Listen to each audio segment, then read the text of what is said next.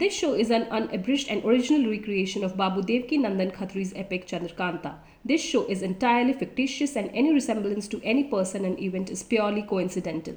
This show is not intended to outrage, insult, defame, hurt any religion or religious belief or feeling of any class or creed. The listeners should exercise their discretion. आप सुनना शुरू कर चुके हैं चंद्रकांता ये बाबू देवकी नंदन खत्री की महागाथा का हुबहू पाठन है पहला भाग इक्कीसवा बयान। दूसरे दिन महाराज जय सिंह दरबार में बैठे हरदयाल सिंह से तेज सिंह का हाल पूछ रहे थे। अभी तक पता लगा या नहीं कि इतने ही समय में तेज सिंह एक बड़ा भारी गट्ठर पीठ पर लादे हुए आ पहुँचे। गठरी तो दरबार के बीच में रख दी और झुककर महाराज को सलाम किया। महाराज जय सिंह तेज सिंह को देखकर बहुत खुश हुए और बैठने के लिए इशारा किया। जब तेज सिंह बैठ गए तो महाराज ने पूछा, क्यों जी? इतने दिन तुम कहाँ रहे और ये क्या लाए हो? तुम्हारे लिए हम लोगों को बड़ी भारी परेशानी रही। दीवान जीत सिंह भी बहुत घबराए होंगे, क्योंकि हमने वहाँ तो तलाश करवाया था। तेज सिंह ने अर्ज़ किया, महाराज, ताबेदार दुश्मनों के हाथों फंस गया था। अब हुजूर के इकबाल से छूट आया है, बल्कि आते दफ़े चुनार के दो अयारों को भी वहाँ से लेते आया है। महाराज ये सुनकर बहुत खुश हुए और अपने हाथ का कीमती कड़ा तेज सिंह को इनाम देकर कहा, यहाँ भी दो अयारों को महल में चपला ने गिरफ़्तार किया है, जो कैद किए गए हैं। उनको भी वहीं भेज देना चाहिए। ये कहकर हरदयाल सिंह की तरफ़ देखा। उन्होंने प्यादों की गठरी खोलने का हुक्म दिया। प्यादों ने गठरी खोली। तेज सिंह ने उन दोनों को होशियार किया और प्यादों ने उनको ले जाकर उसी जेल में बंद कर दिया जिसमें राम नारायण और पन्ना लाल थे। तेज सिंह ने महाराज से अर्ज़ किया, मेरी गिरफ्तारी होने से नौगढ़ में सब परेशान हो रहे होंगे। अगर इजाज़त हो तो मैं जाकर सबों से मिलाऊं? महाराज ने कहा हाँ ज़रूर, तुमको वहाँ जाना चाहिए। जाओ, मगर जल्दी वापस चले आना। इसके बाद महाराज ने हरदयाल सिंह को हुक्म दिया, तुम भी मेरी तरफ़ से तोहफा लेकर तेज सिंह के साथ नौगढ़ जाओ। बहुत अच्छा। कह के हरदयाल सिंह ने तोहफे का सम्मान तैयार किया और कुछ आदमी संग ले तेज सिंह के साथ नौगर की तरफ़ रवाना हुए।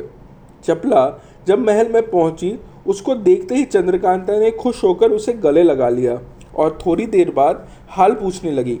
चपला ने अपना पूरा हाल खुलासा तौर पर बयान किया। बड़ी देर तक चपला और चंद्रकांता में चूहल होती रही। कुमारी ने चंपा की चालाकी का हाल बयान करके कहा, तुम्हारी शागिर्द ने भी दो अयारों को गिरफ़्तार किया है। ये सुन चपला बहुत खुश हुई और चंपा को, जो उसी जगह मौजूद थी, गले लगाकर बहुत शबाशी दी। उधर तेज सिंह जो नौगर गए थे, रास्ते में हरदयाल सिंह से बोले, अगर हम लोग सवेरे दरबार के वक्त पहुँचते तो अच्छा होता, क्योंकि उस वक्त सब कोई वहाँ रहेंगे। इस बात को हरदयाल सिंह ने भी पसंद किया और रास्ते में ठहर गए। दूसरे दिन दरबार के समय ये दोनों पहुँचे और सीधे कचहरी में चले गए। राजा साहब के बगल में वीरेंद्र सिंह भी बैठे थे। तेज सिंह को देखकर इतने खुश हुए, मानो दोनों जहान की दौलत मिल गई हो। हरदयाल सिंह ने झुककर महाराज और कुमार को सलाम किया और जीत सिंह ने बराबर की मुलाकात की। तेज सिंह ने भी राजा सुरेंद्र सिंह के कदमों पर सर रखा। राजा साहब ने प्यार से उनका सर उठाया। तब अपने पिता को पालागन करके तेज सिंह कुमार की बगल में जा बैठे। हरदयाल सिंह ने तोहफा पेश किया और एक पोशाक जो कुंवर वीरेंद्र सिंह के वास्ते लाए थे, वो उनको पहराया। जिसे देख राजा सुरेंद्र सिंह बहुत खुश हुए और कुमार की खुशी का तो कोई ठिकाना ही ना रहा। राजा ने तेज सिंह से गिरफ़्तार होने का हाल पूछा। तेज सिंह ने अपना पूरा हाल अपने गिरफ़्तार होने का तथा कुछ बनावटी हाल अपने छूटने का बयान किया और ये भी कहा, आते दफ़ा वहाँ के दो अयारों को भी गिरफ़्तार कर लाया हूँ, जो विजयगढ़ में कैद है। ये सुनकर राजा ने खुश होकर तेज सिंह को बहुत कुछ इनाम दिया और कहा, तुम अभी जाओ। महल में सबको तुमको मिलकर अपनी माँ से भी मिलो। उस बेचारी का तुम्हारी जुदाई में क्या हाल हो रखा है, ये वही जानती होगी। बामुजिब मर्ज़ी के तेज सिंह सबों से मिलने के वास्ते रवाना हुए। हरदयाल सिंह की मेहमानी के लिए राजा ने जीत सिंह को हुक्म देकर दरबार बर्खास्त किया। सबों से मिलने के बाद तेज सिंह कुमार वीरेंद्र सिंह के कमरे में गए। कुमार ने बड़ी खुशी से उठकर तेज सिंह को गले लगा लिया और जा बैठे। तो कहा अपने गिरफ़्तार होने का हाल तो तुमने ठीक ठीक बयान कर दिया, मगर छूटने का हाल बयान करने में झूठ कहा था। अब सच सच बताओ, तुमको किसने छुड़ाया? तेज सिंह ने चपला की बड़ी तारीफ़ की और उसकी मदद से अपने छूटने का सच्चा हाल कह दिया। कुमार ने कहा, मुबारक हो। तेज सिंह बोले, पहले मैं आपको मुबारकबाद दे दूँ, तब कहीं ये नौबत पहुंचेगी कि आप मुझे मुबारकबाद दें। कुमार हंसकर चुप हो गए। कुछ दिनों तक तेज सिंह हँसी खुशी से नौगढ़ में रहे, मगर वीरेंद्र सिंह का तकाजा रोज होता रहा कि जिस तरह हो, चंद्रकांता से मुलाकात करवाओ, ये भी धीरज देते रहे। कुछ दिनों के बाद हरदयाल सिंह ने दरबार में महाराज से अर्ज़ किया, कई रोज हो गए हैं ताबेदार को आए, वहाँ बहुत हर्ज होता होगा, अब रुखसत मिलती तो अच्छा था। और महाराज ने भी यही फरमाया था कि आते दफ़े तेज सिंह को साथ लेते आना, अब जैसी मर्ज़ी हो। राजा सुरेंद्र सिंह ने कहा, बहुत अच्छी बात है, तुम उसको अपने साथ लेते जाओ। ये कह वो एक खिलावत दीवान हरदयाल सिंह को दिया और तेज सिंह को भी उनके साथ विदा किया। जाते समय तेज सिंह कुमार से मिलने आए। कुमार ने रोकर उनको विदा किया और कहा, मुझको ज़्यादा कहने की ज़रूरत नहीं है, मेरी हालत देखते जाओ। तेज सिंह ने बहुत ढांढस दिया और यहाँ से विदा होकर उसी रोज़ विजयगढ़ पहुँचे। दूसरे दिन दरबार में दोनों आदमी हाजिर हुए। महाराज को सलाम कर वो अपनी अपनी जगह पर बैठ गए। तेज सिंह ने, महाराज ने राजा सुरेंद्र सिंह की खैर काफियत पूछी, जिसको उन्होंने बड़ी बुद्धिमानी के साथ बयान किया। उसी समय बद्रीनाथ भी राजा शिवदत्त की चिट्ठी ले हुए आ पहुँचे और आशीर्वाद देकर चिट्ठी महाराज के हाथ में दे दी, जिसको पढ़ने के लिए महाराज ने दीवान हरदयाल सिंह को दिया। खट पढ़ते पढ़ते हरदयाल सिंह का चेहरा मारे गुस्से के लाल हो गया। महाराज और तेज सिंह हरदयाल सिंह के मुँह की तरफ़ देख रहे थे। उसकी रंगत देखकर समझ गए कि खत में कुछ बेअदबी लिखी हुई है। खत पढ़कर हरदयाल सिंह ने अर्ज़ किया कि ये खत तखलिया में सुनने लायक है। महाराज ने कहा अच्छा पहले बद्रीनाथ के टिकने का बंदोबस्त करो, फिर हमारे पास दीवान खाने में आओ। तेज सिंह को भी साथ लेते आना। महाराज ने दरबार बर्खास्त कर दिया और महल में चले गए। दीवान हरदयाल सिंह, बंदी बंदितनाथ के रहने और ज़रूरी सामानों का इंतज़ाम कर तेज सिंह को अपने साथ ले कोर्ट में महाराज के पास गए और सलाम करके बैठ गए।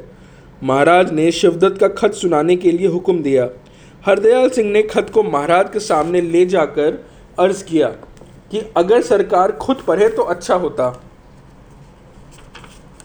महाराज ने खत पढ़ा। पढ़ते ही आँखें मारे गुस्से के सुर्ख हो गईं। खत फाड़ कर फेंक दिया और कहा, बद्रीनाथ से कह दो कि इस खत का जवाब यही है कि यहाँ से चला जाए। बाद इसके थोड़ी देर तक महाराज कुछ सोचते रहे। तब रंज भरी धीमी आवाज़ से बोले, क्रूर के चुनाव जाने पर हमने सोच लिया था कि जहाँ तक बनेगा, वो आग लगाने से नहीं चुकेगा और आखिर वही हुआ। खैर, मेरे जीते जी तो उसकी मुराद पूरी ना होगी। साथ ही आप लोगों को भी अब पूरा पूरा बंदोबस्त रखना चाहिए। तेज सिंह ने हाथ जोड़कर अर्ज़ किया, इसमें कोई शक नहीं कि शिवदत्त अब ज़रूर फौज लेकर चढ़ाई करेगा। इसलिए हम लोगों को भी मुनासिब है कि अपनी फ़ौज का इंतज़ाम और लड़ाई का सामान पहले से करके रखें। यूँ तो शिवदत्त की नीयत तभी मालूम हो गई थी जब उसने अयारों को भेजा था, पर अब तो कोई शक भी ना रहा। महाराज ने कहा मैं इस बात को खूब जानता हूँ कि शिवदत्त के पास तीस हज़ार की फौज है और हमारे पास सिर्फ़ दस हज़ार। मगर क्या मैं इससे डर जाऊँ? तेज सिंह ने कहा, दस हज़ार फौज महाराज की और पाँच हज़ार हमारे सरकार की। पंद्रह हज़ार हो गई। ऐसे गीदर को मारने के लिए इतनी फौज काफ़ी है। अब महाराज, दीवान साहब को एक खत देकर मेरे साथ नौगर भेजे तो मैं जाकर तमाम फौज ले आता हूँ। बल्कि महाराज की राय हो तो कुंवर वीरेंद्र सिंह को भी बुला ले। और फौज का इंतज़ाम उनके हवाले करें। फिर देखिए क्या कैफियत होती है। दीवान हरदयाल सिंह बोले, कृपानाथ, इस राय को तो मैं भी पसंद करता हूँ। महाराज ने कहा, सो तो ठीक है, मगर वीरेंद्र सिंह को अभी लड़ाई का काम सुपुर्द करने का जी नहीं चाहता। चाहे वो फन में होशियार हो, मगर क्या हुआ? जैसे सुरेंद्र सिंह का लड़का, तैसे मेरा। मैं कैसे उसको लड़ा लड़ने के लिए कहूँगा और सुरेंद्र सिंह भी इस बात को कब मंजूर करेंगे? तेज सिंह ने जवाब दिया, महाराज, इस बात की तरफ़ जरा भी ख्याल ना करें। ऐसा नहीं हो सकता कि महाराज तो लड़ाई पर जाए और वीरेंद्र सिंह घर पर बैठे आराम करें। उनका दिल कभी ना मानेगा। राजा सुरेंद्र सिंह भी वीर हैं, कुछ कायर नहीं। वीरेंद्र सिंह को घर में बैठने ना देंगे, बल्कि खुद भी मैदान में बढ़कर लड़े तो कोई ताजुब नहीं।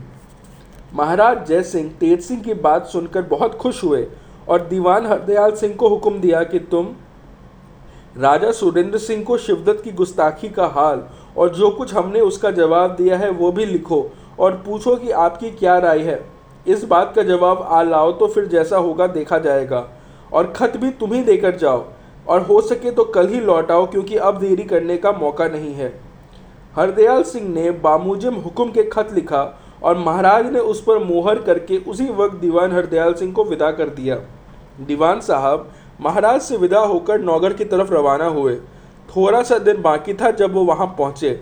सीधे दीवान जीत सिंह के मकान पर चले गए। दीवान जीत सिंह खबर पाते ही बाहर आए।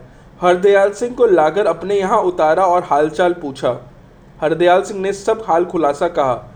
जीत सिंह ने गुस्से में आकर बोला, आजकल शिवदत्त के दिमाग का खलल आ गया है। हम लोगों को उसने साधारण समझ लिया है। खैर, देखा जाएगा। कुछ हर्ज नहीं। आप शाम को राजा साहब से मिले। शाम के वक्त हरदयाल सिंह जीत सिंह के साथ राजा सुरेंद्र सिंह की मुलाकात को गए। वहाँ कुंवर वीरेंद्र सिंह भी बैठे थे। राजा साहब ने बैठने के लिए इशारा किया और हाल पूछा, उन्होंने महाराज जयसिंह का खत दे दिया। महाराज ने खुद इस चिट्ठी को पढ़ा, गुस्से के मारे कुछ बोल ना सके और खत कुंवर वीरेंद्र सिंह के हाथों में दे दिया। कुमार ने भी उसको बेखूबी पढ़ा। उनकी भी यही हालत हुई। क्रोध से आँखें के आगे अंधेरा छा गया। कुछ देर तक सोचते रहे और उसके बाद हाथ जोड़कर पिता को अर्ज़ किया, मुझको लड़ाई का बड़ा हौसला है, यही हम लोगों का धर्म भी है। फिर ऐसा मौका मिले या ना मिले, इसलिए अर्ज़ करता हूँ कि मुझको हुक्म हो तो अपनी फौज लेकर जाऊँ और विजयगढ़ पर चढ़ाई करने से पहले ही शिवदत्त को कैद कर लाऊँ। राजा सुरेंद्र सिंह ने कहा, उस तरफ़ जल्दी करने की कोई ज़रूरत नहीं है। तुम अभी विजयगढ़ जाओ। क्षत्रियों को लड़ाई से ज़्यादा प्यार, बाप, बेटा, भाई, भतीजा कोई नहीं होता। इसलिए मैं तुम्हारी मोहब्बत छोड़कर हुक्म देता हूँ कि कुल अपनी फ़ौज लेकर महाराज जयसिंह की मदद पहुँचाओ और नाम पैदा करो। फिर जेत सिंह की तरफ़ देखकर कहा, फौज में मुनीदी करवा दो कि रात भर में सब लैस हो जाए। सुबह को कुमार के साथ जाना होगा। इसके बाद हरदयाल सिंह से कहा, आप आज यहाँ रह जाएँ और कल अपने साथ ही फौज तथा कुमार को लेकर तब जाएँ। ये हुक्म दे राजमहल में चले गए। जीत सिंह, दीवान हरदयाल सिंह को साथ लेकर घर गए और कुमार अपने कमरे में जमकर लड़ाई का सामान ठीक करने लगे। चंद्रकांता को देखने और लड़ाई पर चलने की खुशी में रात किधर गई, कुछ मालूम ही ना हुआ। आप सुन रहे हैं मूल चंद्रकांता, निखिल झा की आवाज़ में।